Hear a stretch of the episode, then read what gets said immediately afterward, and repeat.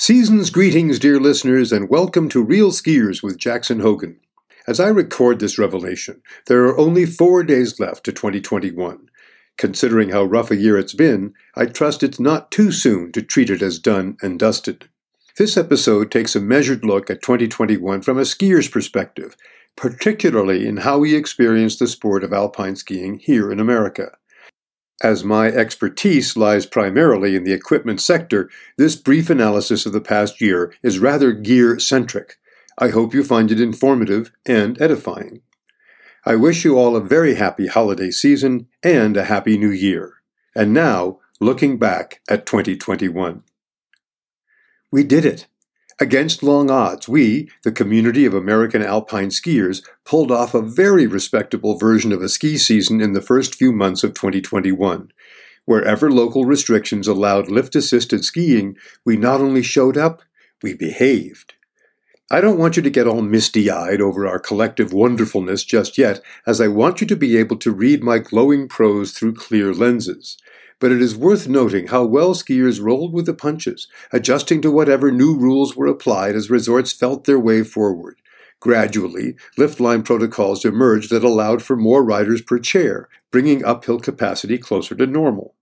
Based on what I've seen since lifts began spinning this season, aside from the omnipresence of masks, lift lines and lift loading are back to pre pandemic norms. 2021 was a rough year for ski suppliers, despite a U.S. sales season that rebounded nicely after a preseason where the dominant mood was gloom and doom. Once the pandemic hit, sales forecasts were slashed to the bone as cascading order cancellations bulldozed every budget. While the U.S. market would later recover its footing, in Europe, travel restrictions bludgeoned any hope of healthy equipment sales, a shortfall for which the American recovery couldn't compensate. This fall, continuing wrinkles in the supply chain have crimped suppliers' ability to restock shelves in those markets where snow has stimulated a ravenous demand. Considering the financial storm the global ski market has had to weather, it's remarkable how well many manufacturers have been able to keep their R&D departments humming along. There's little doubt some plans made 3 years ago have been postponed, but most projects that were well on their way to completion pre-pandemic are still on track to debut later this winter. One irksome consequence of the current clog in the supply chain is that American retailers will have to assemble their 2022 preseason orders earlier than usual. Naturally, shops would love to postpone any future commitments until they know how the current season will conclude, but that fairy tale is unlikely to come true this year. Figuring out how to prepare for the coming year will be even more of a crapshoot than ever, at a time when greater risk seems imprudent. Coming into last season, one of the major obstacles the ski trade had to navigate was how to manage the intimate interaction between skier and bootfitter. The first skirmishes and the mask mandate war were not particularly pleasant. There were many I'll never shop here again fulminations by freedom loving shoppers as they harumphed out the door. But in due course, the anti everything crowd thinned out, leaving behind a community eager to comply with a few inconveniences. The new normal of mask wearing, social distancing, and generous applications of hand sanitizer allowed bootfitters to apply their craft without fearing for their health. While several pandemic inspired protocols seem likely to become the new de facto standard, not all such practices have proven to be necessary. Bootfitting appointments, for example, aren't generally required, Shops with a history of preferring appointments will continue their routine, but the practice is unlikely to become universal.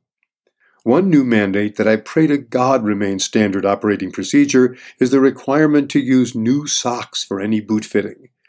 The news that they're buying new socks along with boots still stuns the occasional customer, but most accept the idea as part of the new rules of engagement. Frankly, why anyone would want to slip a sock on that has been worn by who knows how many others is beyond me. So called, quote, fit socks are, in a word, fetid. If the idea of procuring a new sock is objectionable, bring a clean pair of your own, but be advised the bootfitter may overrule your selection. One avant garde development I've lost track of is the proliferation of foot scanning devices.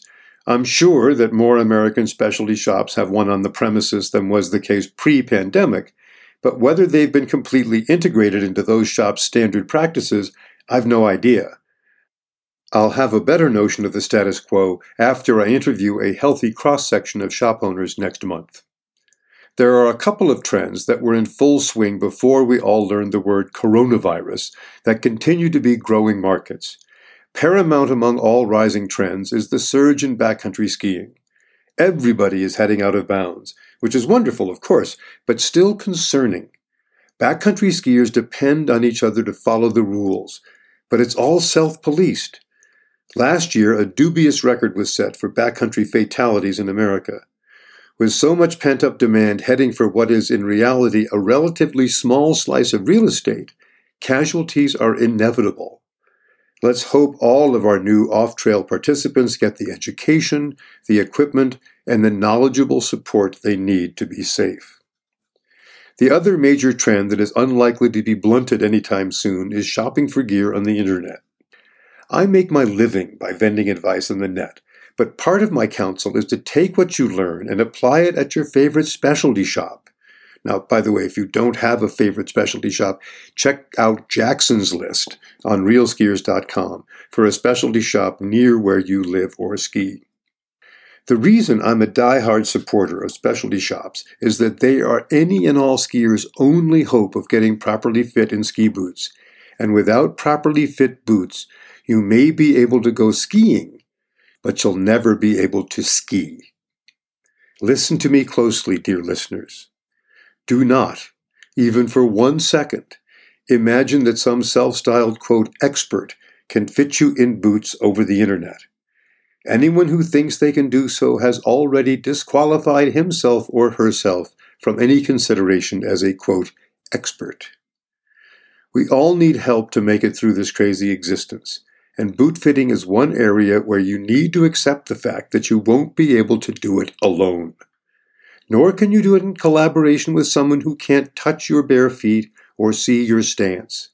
Skiing is an individual sport, but it is also a sport that nurtures community and support for one another, support that is best supplied face to face.